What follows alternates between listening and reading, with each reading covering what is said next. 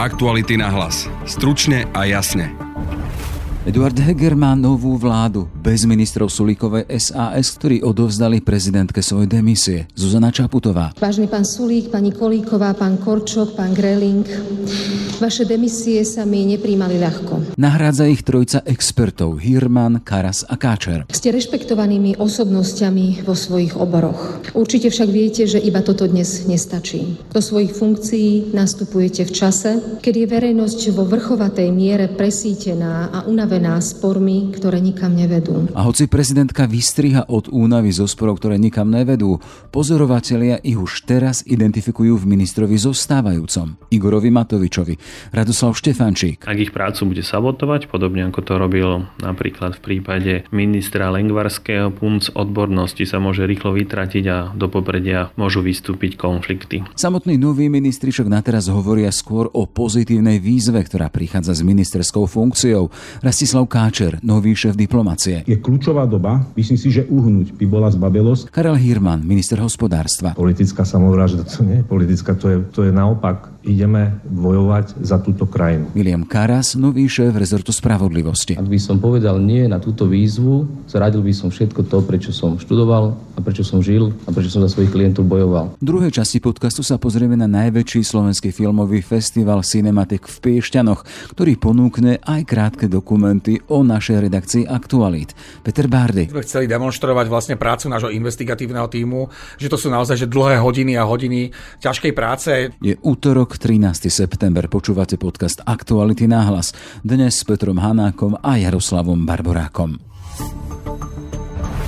Navštívili ste zaujímavé miesto alebo máte skvelý tip na výlet s deťmi? Podielte sa on s nami a zapojte sa do súťaže o wellness pobyt v štvorhviezdičkovom hoteli. Vaše tipy na výlet nám môžete posielať prostredníctvom formulára, ktorý nájdete na stránke najmama.sk.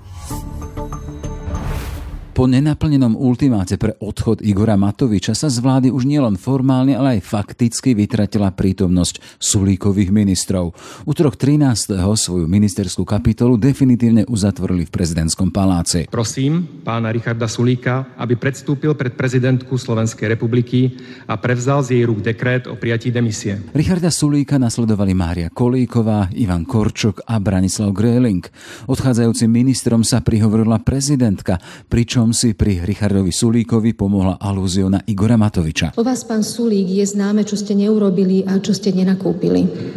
Dovolte mi pri tejto príležitosti povedať najmä to, o čo ste sa pričinili. Spomenula tak príchod novej automobilky, zlepšenie podnikateľského prostredia či posilnenie diverzifikácie zdrojov plynu, vrátane vytvorenia jeho zásob, ktoré majú byť druhé najväčšie v Únii. Ďaka Ivanovi Korčokovi je podľa hlavy štátu Slovensko vnímané ako solidný partner. Mária Kolíková zas prispela vyššou ochranou obetí trestných činov, lepším zaisťovaním majetku z trestnej činnosti, ako i súdnou reformou, hovorí prezidentka. Ktorá hoci bola vnímaná kontroverzne. Prinesie väčšiu špecializáciu súdov a dúfajme zlepšie aj prístup k spravodlivosti. Branislav Gröling si vypočul vďaku za pomoc deťom so špeciálnymi potrebami. Hlava štátu nakoniec uviedla, že rešpektuje a chápe dôvody liberálov, pre ktoré odišli. Zo slov na tlačovej konferencii, na ktorej ste oznamovali podanie demisí, bola u každého z vás cítiť vôľa pokračovať v rozpracovaných agendách, no vo funkciách ste už pokračovať nechceli. V jednom z komentárov o demisiách bol uvedený citát z knihy Muž bez vlastností. Hlavný hrdina románu v ňom hovorí aj tieto slova. Dovolte mi, aby som označil za prazvláštnu situáciu, keď to nejde ani späť, ani vpred a súčasná chvíľa sa tiež javí ako neznesiteľná. Konec citátu. Z vašich slov sa dá predpokladať, že to vyjadruje chvíľu, ktorá u vás rozhodla. Myslím si, že v politike platí pravidlo hľadať kompromis so svojimi partnermi do poslednej chvíle a zvlášť, ak sa nachádza krajina v kríze. Rovnako je však zodpovednosťou a právom každého politika pomenovať aj moment, keď už dohoda nie je možná, pretože sám jej prestane veriť a dohoda bez základnej dôvery v partnerov by už bola na škodu všetkým. Vy ste tento moment pomenovali a rozhodli sa z vlády odísť. A ja toto vaše rozhodnutie rešpektujem. Až potom prišiel rad na ministrov nových. Ste rešpektovanými osobnosťami vo svojich oboroch. Určite však viete, že iba toto dnes nestačí. Do svojich funkcií nastupujete v čase, kedy je verejnosť vo vrchovatej miere presítená a unavená spormi, ktoré nikam nevedú. Navyše v čase, keď na akýkoľvek zákon alebo opatrenie budete potrebovať aj hlasy svojich politických oponentov alebo súperov. Kto sú noví ministri? Karel Hirman, expert na energetiku, ktorý sa podielal už na riešení plynovej krízy spred 10 ročia. Dobrý deň, milé kolegyne, milí kolegovia. Dovolím si to také oslovenie, keďže podstatnú časť kariéry som strávil ako novinár. Keď je kríza, keď je zle, treba bojovať tá situácia, všetci spoločne, všetci spoločne, sme vo veľmi ťažkej situácii. Nie je to len slovenská výnimka, vidíme to v celej Európe, dokonca dá sa povedať, že to je globálny problém. Takže kedy, ak nie teraz, treba ísť do boja, dať to, čo človek vie, dokážel, dokázal e, do toho, aby, aby sme všetci spoločne túto krízu stáli a aby sme išli ďalej v pokoji, v miery, čo nie je fráza v tejto dobe. Žijeme dobu, ktorá nemá od druhej svetovej vojny nemá, proste sme nezažili. To si treba uvedomiť. Tu máme kumulácia strašne veľa zlých vecí a na čele s vojnou, ktorá je v bezprostrednom susedstve. Takže politická samovražda to nie je politická, to je, to je naopak. Ideme bojovať za túto krajinu spoločne. A áno, bude to niečo stáť. Vidíme, že aj v Českej republike teraz prijali nejaký systémové riešenie, ku ktorému sa pravdepodobne skoro s istotou budeme blížiť aj u nás. A na to, aby sme to všetci spoločne v kľude a v pokoji a s zachovaním výroby e, životnej úrovne prekonali, tak na to budeme musieť nájsť aj zdroje a tie zdroje budú dobre vynaložené. Rastislav Káčer, kariérny diplomat, naposledy veľvyslanec v Českej republike. Strach nemám, a ani som nikdy nemal. Programe vyhlásenie vlády Slovenská zahraničná politika, ktorú táto vláda, vláda Eduarda Hegera, vykonáva a na ktorú získala mandát v Národnej rade je zahraničná politika a bezpečnostná politika, ktorá nielenže mi je blízka, ale počítam sa aj ako spoluautor a advokát. Mandát veľvyslanca Prahe som získal od tejto vlády Ivan Korčok eh, bol nielen môj predchodca, ale môj priateľ, kariérny súputník. Myslím si, že odviedol vynikajúcu prácu.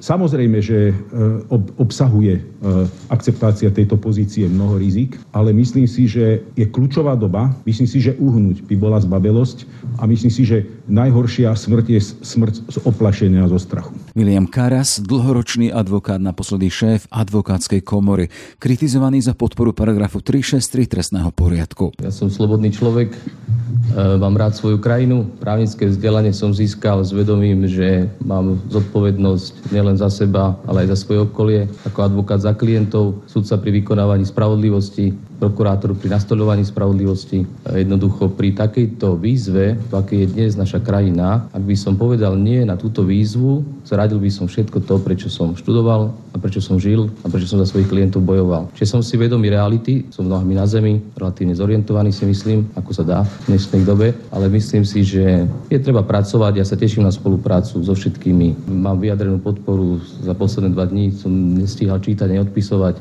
z celého naprieč justičného prostredia, z vnútorného stavu. Ja si myslím, že justícia potrebuje pokoj, upokojiť, uistiť, že si tento, táto krajina váži, že ju potrebuje a že má plniť tú úlohu, na ktorú sľubovali a prisahali. A so všetkými, ktorí sú bona fide, čiže dobromyselní, budem rád spolupracovať. Ministerstvo školstva dočasne povedie premiér Heger. Je to však podľa neho poverenie v horizonte hodín. Ako hodnotia zmeny Hegerovho kabinetu politológovia?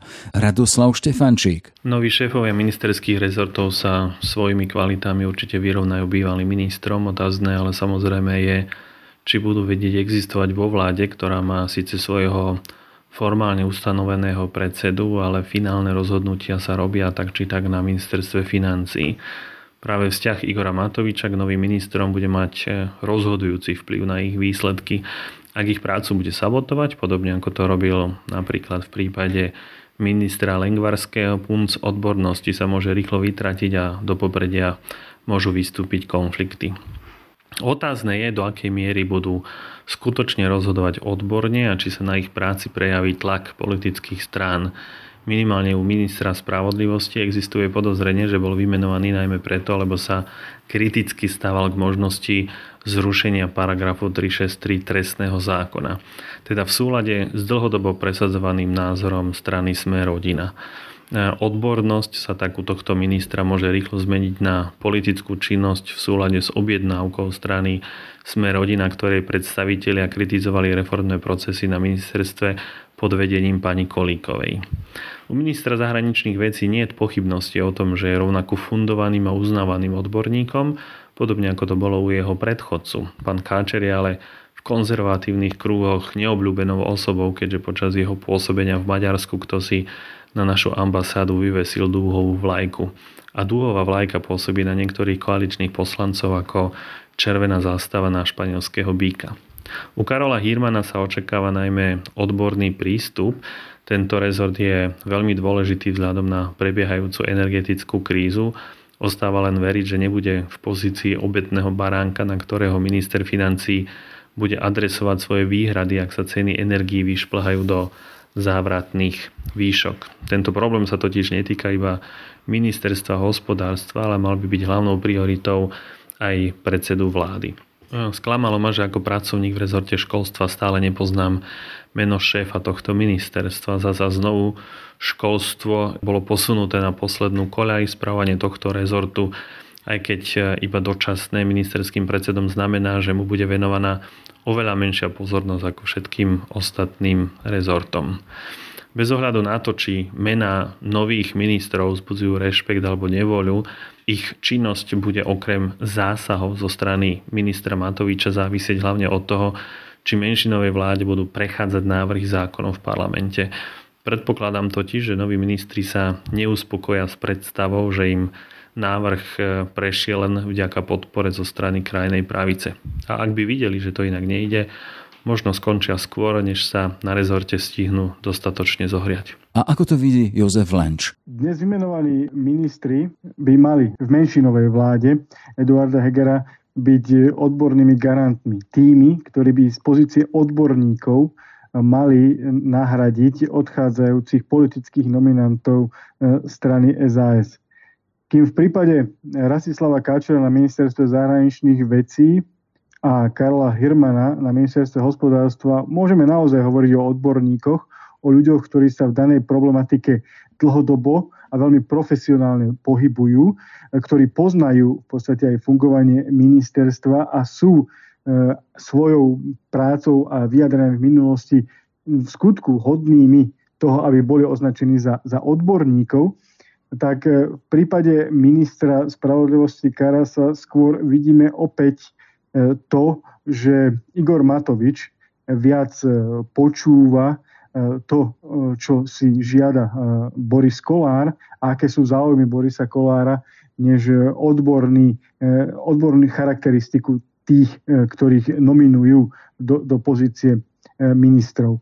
V každom prípade, ale či už hovoríme o prvých dvoch alebo o treťom, tak z hľadiska ich e, ďalšieho pôsobenia bude do veľkej miery závisieť to, e, ako bude ochotný minister financí podporovať ich návrhy, ich reformy, do akej miery bude môcť minister spravodlivosti, ak bude mať záujem, dokončiť reformu ministerky Kolíkovej. Minister hospodárstva E, pripraviť návrhy a možnosti, ako riešiť energetickú krízu a minister zahraničných vecí presadzovať e, prozápadnú európsku zahraničnú politiku, pretože stále je to Igor Matovič, ktorý rozhoduje o tom, kto aké financie dostane. Stále je to Igor Matovič, e, ktorý rozhoduje o tom, kto bude alebo nebude ministrom a nie je to ani Eduard Heger a ani príslušní odborníci, ktorí sa dnes stali novými ministrami. Čiže naznačujete, že ak tá výmena, ktorá bola vynútená, teda ak Saska hovorila o tom, že odídu, ak neodíde Matovič, Matovič zostal, oni odišli si tu noví ministri a zasa môže byť naozaj tým kameňom úrazu samotný Matovič? História nám ukazuje, že to tak je. Súčasnosť nám ukazuje, že to tak je. Ak je niekto e, v slovenskej politike, kto e, rozducháva vášne, kto skôr rozbíja, než niečo buduje, tak je to e, predovšetkým Igor Matovič. A poznajúc e, niektoré názory z dnes vymenovaných ministrov, som presvedčený o tom, že skôr či neskôr sa v nejakej téme dostanú do konfliktu s Igorom Matovičom štúdiu mám v tejto chvíli Petra Konečného z momentálne najväčšieho slovenského filmového festivalu Cinematic, ktorý sa začína dnes v Piešťanoch. Vítajte. Ďakujem za pozvanie. Pekný deň. Prečo sa dá povedať, že Cinematic je najväčší festival na Slovensku, čo sa týka filmov? Pretože má najviac filmov, pretože to tento rok vyšlo tak, že sa to stalo v súvislosti s inými podujatiami. A... Že Art Film vlastne nebol? Áno, Art Film Fest nebol. Minulý rok bol tiež menší ako Cinematic a predminulý rok e, z logických dôvodov bol tiež ten problém, aký sa rysoval potom aj rok dneska, bola pandémia. Robíme ho aj tento rok, máme 104 filmov. Koľký ročník už? Fantastické číslo, 17. ročník. Čiže najstarší nie je uh, z tých existujúcich? To nie. No a tak poďme k tým filmom, že na čo sa majú slovenskí diváci najviac tešiť a možno by som to zameral skôr na to, že čo inde neuvidia, pretože mnohé filmy možno uvidia aj v kinách, ale filmové festivaly sú špecifické tým, že tam môže divák vidieť množstvo filmov, ktoré normálne v kinách nebudú. Áno, aj to. A, a zároveň teraz tie filmové kluby sú na tom celkom dobré a týka sa to aj Karlovarského festivalu, ktorý tiež uvádza veľa filmov, ktoré v tom okamihu nikde v kinách nie sú, ale o mesiac, dva do kin prídu. Ale tento rok rozhodne festival e, chceme mať zaramcovaný tak, že ponúknú čo najviac filmov mimo distribúcie, ale niektoré do kin zároveň aj prídu tie najlepšie úplne. Máme dve súťažné sekcie, Meeting Point Europe, ktorá sa venuje najlepším európskym filmom za ostatných 12 mesiacov a potom máme sekciu Cinematic Doc súťažnú, ktorá sa venuje najlepším dokumentárnym slovenským a koprodukčným filmom, celovečerným za ostatných 12 mesiacov, ale sú tam aj nejaké premiéry a dokonca svetové premiéry. Čiže teším sa z toho, že aj táto sekcia Cinematic Doc, ktorá sa teda venuje dokumentom, bude veľmi bohatá, kvalitná. Bude tam 11 filmov a v súťažnej sekcii Meeting Point Europe bude 9 filmov. A to sú len dve súťažné sekcie z celého podujatia. Ešte predtým, ako sa opýtam na konkrétne filmy, tak eh, ma zaujíma, ako by ste vysvetlili bežnému poslucháčovi nášho podcastu a možno bežnému divákovi film, filmov v kine a v televízii, že čím sú tie filmy na tom festivale odlišné, lebo No, z mojej skúsenosti bežný filmový divák, ktorý chodí na Marvelovky do kina, na nejakého Spidermana a podobné veci, môže byť dosť v šoku, keď príde na filmový festival, sadne si do kinosály a pozerá sa na uh, hlavnú postavu, ktorá polovicu filmu spí.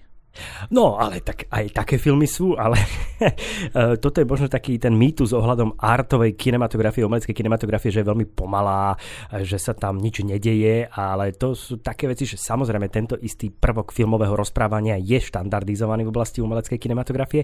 My dvaja sa sami stretávame na festivale v Karlových Varoch a vieme, aké filmy sú tam, ale zároveň sú tam umelecké filmy, ktoré sú normálne naratívne, príbehové, nemajú tu tieto tendencie a také často hráme my aj na cinematiku, že chceme aj objavovať ten nový filmový jazyk, ktorý je v, istom, v istej miere taký observačný, pomalý, že divák sa má upokojiť, nemá to množstvo strihov. A napríklad prípade... trpieť spolu s postavou. Áno, lebo utrpenie krásna vec, súčasťou umenia aj utrpenie vždy bolo a vždy bude a práve výkladnou skriňou kinematografie a nielen kinematografie, ale dá sa povedať aj literatúry je dráma. Vždy to tak bolo a asi to aj vždy tak bude. Čiže tá dráma je tá, ktorá je na festivaloch prítomná a je logické, že sa jej teda my venujeme tiež a že máme veľa filmov tohto žánru, ale zároveň e, tá, ja rozumiem tej otázke, veľa ľudí sa ma na to pýta, ale nie je to úplne jednoduché na to odpovedať. Ja si skôr myslím, že ponúkame tie medzikrokové filmy, že u nás práve divák môže nabrať energiu a nabiť také tie umelecké baterky a odvahu k tomu, aby sa dostal potom ešte ťažším filmom, ktoré možno niekedy ponúka aj ten Karlovarský festival, ale z tento rok máme z Karlovarského festivalu veľmi veľa filmov, ktoré mali plné sály boli vypredané projekcie a ja sa teším z toho že, a dúfam v to, že veľa ľudí si tie filmy nájde aj na Slovensku, na, na Cinematiku v Piešťanoch. Tak napríklad začníme trojuholníkom smutku, to je víťaz v Cannes a no, my obaja sme ho už videli a to je presne ten film, ktorý nie je taký pomalý, v ktorom sa deje veľa vecí. O čom to presne je a prečo by slovenský divák mal ísť o, si pozrieť tento film? Trojuholník smutku je film, ktorý vyhral Zlatú palmu v Kána, ktorý sa nám dostal do súťaže. Je to jeden z tých mnohých filmov, ktoré máme, ale áno, pre mnohých, aj pre mňa osobne je to zatiaľ z najväčších filmových zážitkov tohto roka. Je to film, ktorý nakrutil Robert Ostlund, ktorý je poslucháčom a poslucháčka možno známy aj z našej hlavnej divadelnej scény Národného divadla, pretože my sme jediná krajina na svete, ktorá mala urobenú divadelnú verziu jeho filmu Štvorec, ktorý získal Zlatú palmu pred pár rokmi a ako je vidieť, Robert Ostlund má veľmi rád tie trojholníkové, respektíve geometrické útvary a teraz sa posunul k trojholníku smútku, čo je vlastne veľmi zvláštna definícia toho, o čom to vlastne je, lebo je to na začiatku tak jemne naznačené, ale potom sa posúvame v tom príbehu úplne iným smerom. Nachádzame sa na lodi, e, nechcem veľa o tom prezrádzať, lebo niečo sa stane a tak ďalej. Podstatné je, aká je štruktúra ľudí na tej lodi, aká to je mozaika ľudí a ako sa nám skladá také filmové, kritické konzumno-kritické puzzle, ktoré tento film vytvára v takej tej svojej brisknosti, ktorú práve Robert Ostlund vie ponúknuť. Skúsme to konkretizovať trochu, aby si to ten e, poslucháč budúci ja divák že... mohol predstaviť, že napríklad tam postava je ruský oligarcha, e, sú tam ľudia, ktorí mu nejakým spôsobom slúžia a e, ten film skúma tú otázku, že čo vlastne človek koľko ešte ochotný urobiť za peniaze a potom sa tam niečo zmení a niekto iný prevezme velenie. Dá sa ešte niečo povedať k tomu, no, aby sme neprezradili príliš veľa? Cituje sa tam Marx, máme tu super bohatých oligarchov, dokonca to neuveriteľne dobre vyšlo, pretože sa nakrúcalo ešte minulý rok, ale sedí to v kontexte toho, čo sa A zároveň je to komédia. A zároveň je to dramédia, komédia s vážnymi prvkami miestami, ale stále sa máme viac menej baviť, ale tak cez slzy a uvedomiť si tú nesmiernu premyslenosť, ktorú Robert Ostlund ponúka cez svoje metafory a alúzie, ktoré do toho vkladá a pracuje práve s tou témou, že chce ukázať svoj pohľad na to, ako bohatí ľudia vnímajú chudobu. To je taká tá kľúčová téma toho celého, ten rozdiel medzi uh, bohatými chudobnými, ten kastovací systém, ktorý sa v tej lodi, podobne ako v Titaniku nachádzal, dole boli tí chudobní, hore boli tí bohatí, lenže niečo sa počas tohto filmu udeje a tí, čo sú dole, sa začnú otáčať úplne iným smerom, ale to naozaj nechcem prezrať, lebo to je krásna pointa a takéto, táto tretie dejstvo, lebo ten film má vlastne také tri dejstva. To prvé je veľmi zvláštne, druhé je fantastické a tretie to doplňa, tak aby sme pochopili aj prvé, aj druhé. Ale to už je to tajemstvo toho filmu, ako to Robert Ostlund vie urobiť a prečo vlastne tento film vyhral jeden z najprestížnejších, ak nie vôbec ten najprestížnejší filmový festival na svete, festival v Cannes a podarilo sa mu získať Zlatú palmu a nám sa podarilo získať tento film do súťaže. Poďme k slovenským filmom, ktoré majú premiéru, teda slovenskú premiéru, lebo oni už boli inde, mnohé z nich, dokonca uh, film Svetlonoc Terezín Motovej eh, vyhral cenu, myslím, v, na festivale v Lokárne, ktorý je eh, tiež jeden z tých veľkých filmových festivalov. Bude mať slovenskú premiéru, ak sa nemýlim, u vás.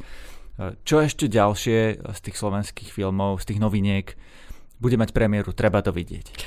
My sme veľmi radi, že otvárame filmom Obeď Michala Blaška, ktorý mal práve pred pár dňami svoje uvedenie na festivale v Benátkach. Mišo Blaško mal obrovský úspech, pretože dostať sa v takomto mladom veku a dostať sa na takýto prestížny festival, to je skvelé. Festival Benátkach je najstarší filmový festival na svete.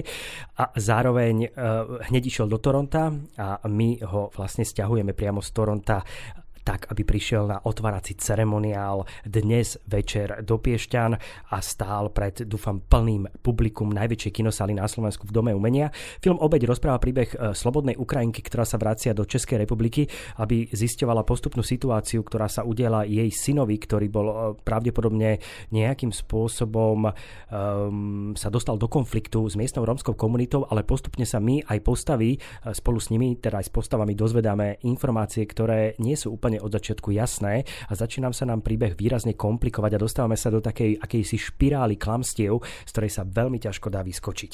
Výborne urobený film s perfektným ukrajinským hereckým obsadením a som veľmi rád, že tento film priamo z Benátok teda príde ku nám. Niečo podobné sa nám podarilo minulý rok s filmom Petra Kerakeša Cenzorka, ktorý prišiel priamo z Benátok ku nám a my sme boli druhý festival, ktorý ten film uviedol na svete. Zatvárame filmom Piargi, ktorý mal pôvodný názov Fašiangi, skvelý film, ktorý nakrutil Ivo Trajkov. Je to tam Judith Bardoš, treba povedať. Hrá tam Judith Bardoš, Attila Mokoš, Daniel Fischer. Fantastické herecké obsadenie. Je to čierno-biele nakrútený film a práve preto, že je čierno a má výbornú kameru, tak budeme mať priamo s kameramanom tohto filmu veľký masterclass, kde bude ukazovať priamo s kamerami, ako sa nakrúcajú čierno filmy na moderné farebné kamery, ako sa to robí, aby tá estetika bola taká, aká má byť. A tento film sa odohráva v okolí Banskej Štiavnice. Piargi je vlastne označenie pre uh, dedinky v Banskej Štiavnici. No, je to na motívy od eh, Františka Švantnera, treba povedať, že slovenská klasika. Áno. Nové to... filmové spracovanie. Áno, presne tak. Takže e, poslucháči a poslucháčky, ktorí čítali, tak vedia, že ich e, teda nečaká ľúbostný príbeh e, z dedinského prostredia, kde sú krásne chalúbky, kroje a ľudové piesne. Práve naopak je to také demaskovanie toho prostredia, kde naozaj sme svedkami práve toho domáceho násilia, patriarchatu, postavenia žien v spoločnosti, množstva stereotypov a zjednodušovania toho, ako boli vtedy vnímané ženy a akú mali pozíciu podľa mužov. A toto všetko sa do toho filmu dostalo. A a to ma naozaj fascinuje v prípade všetk- tejto veľkej trojky slovenských prémier, lebo budeme mať samozrejme aj iné slovenské filmy, ale tá veľká trojka, e, ktorá je, e, dá sa povedať, obeď Piargy a Svetlonoc, ktorú ste už spomínali, tak práve film Svetlonoc je opäť tematizuje dedinské prostredie, stereotypy, násilie na ženách, domáce násilie, sexuálne násilie. A tým pádom sa nám všetky tie tri filmy spájajú akoby v jeden taký veľký celok, pretože všetky tematizujú postavenie žien, či už teraz alebo v minulosti. Takže je to téma slovenského filmu tohto roka. Dá sa povedať, sa povedať, že je to téma hraného slovenského filmu tohto roka, ako je vo svete uh, veľmi intenzívnou témou, čo som mal možnosť odsledovať aj na festivale v Karlových Varoch, práve uh, coming out, uh, respektíve predstavenie sa hlavných hrdinov ako ľudí s inou sexuálnou orientáciou, čo je téma, ktorá sa dá povedať, že na festivaloch už štandardná, ale tento rok akoby tých filmov bolo o niečo viac a jeden sme na Cinematic zobrali film 8 hôr Felixa van Groeninga, ktorý ukazuje túto tému, čiže svet má nejakú tému, ktorá sa v niekoľkých filmoch objavuje veľmi zvláštne v rôznych podobách, tak tá slovenská kinematografia ako by sa potrebovala vyrovnať s tou minulosťou, ale aktuál, aj aktuálnym status quo e, dedinského prostredia, napríklad alebo prostredia, kde ešte sú isté množstva stereotypov a toto vyrovnávanie sa myslím, že zaujalo všetky, všetku túto trojicu režisérov, či to bol Michal Blaško, Ivo Trajkov alebo Teresa Nvotová. A myslím, že v tejto tri filmy sú absolútne skvelé a som rád, že ich mám na festivale a že ich uvedieme pred takým veľkým auditorium, ako ich budeme môcť uviesť, alebo tie filmy si zaslúžia veľké publikum. Rozumieme ešte úplne posledná vec. Budú tam aj filmy o aktualitách. To je taká vec, ktorá je o našej redakcii. Tu sa to nakrúcalo u nás, o našich kolegoch. Skúste povedať veľmi krátko a stručne, že čo tam uh, diváka čaká alebo návštevníka filmového festivalu, čo je spojené s aktualitami. Celý ten projekt sa volá Príbeh investigatívy a odprezentujeme vašu trojicu filmov, ktorá bola nakrútená s vašimi investigatívnymi novinármi, novinárkami a budeme tam mať možnosť, a hlavne naši diváci a diváčky budú mať možnosť vidieť taký pohľad do kuchyne, ako sa tieto veci tvoria, ako sa naozaj ťažko pracuje v oblasti investigatívy, či už je to film, ktorý sa teda venuje typosu a to je naozaj že obrovský kus práce, eh, vyznať sa v, vo všetkých tých machináciách, číslach, kto s kým, ako prečo a práve tieto, táto trojica dokumentov ukazuje tú náročnosť novinárskej práce. Preto sme veľmi radi, že tak máme také logické, nielen partnerské prepojenie, ale máme aj logické filmové prepojenie v rámci aktualit a cinematiku a zároveň sa teším z toho, že hneď po filmoch bude teda v priestore nášho uh, takej cinematic zóny, ktorá je pred Domom umenia, bude aj samotná diskusia uh, s redaktormi a redaktorkami. Veľmi sa na to teším, pretože toto patrí ku nám na festival a ešte keď to prepojíme s tými filmami, tak to dáva tú presnú logiku. To bol Peter Konečný z festivalu Cinematic. Ďakujem za pozvanie. V štúdiu mám teraz šéf-redaktora aktuality Petra Bardyho. Vítaj. Pekný deň. O čom sú tie až tri filmy, ktoré majú byť na festivale Cinematic, ktoré uh, budú teda odpremierované? No prvý film bude o kauze Typos, ktorú otvorila naša kolegyňa Laura Keleová, ktorý ukazuje jej prácu na tom prípade, ktorý nejakým spôsobom viedol ku nehospodárnemu nakladaniu s verejnými financiami a s nejakými náznakmi korupcie e, v pozadí alebo vo vedení e, štátnej loterijnej spoločnosti Typos. Druhý, prí, druhý film je e, príbeh Jana Petroviča, nášho kolegu a aktuálneho šéfa investigatívneho týmu, ktorý napísal knihu o slovenskej mafii s rozloveným názvom Slovenská mafia a ktorý vlastne tiež bude v tomto filme vysvetľovať pozadie slovenskej mafie, ako, ako pracoval, ako postupoval. A tretí film je príbeh Martina Turčeka, ktorý ktorý odkryl pozadie majetkové pomer, majetkových pomerov bývalého šéfa vojenských tajných Jana Balciara. A Martin rovnako tak bude divákom vysvetľovať v tom, v tom dokumente s ďalšími kolegami, aké sú jeho pracovné postupy a overovanie faktov a tak ďalej. Čiže nie je to jeden film, ale tri krátke filmy.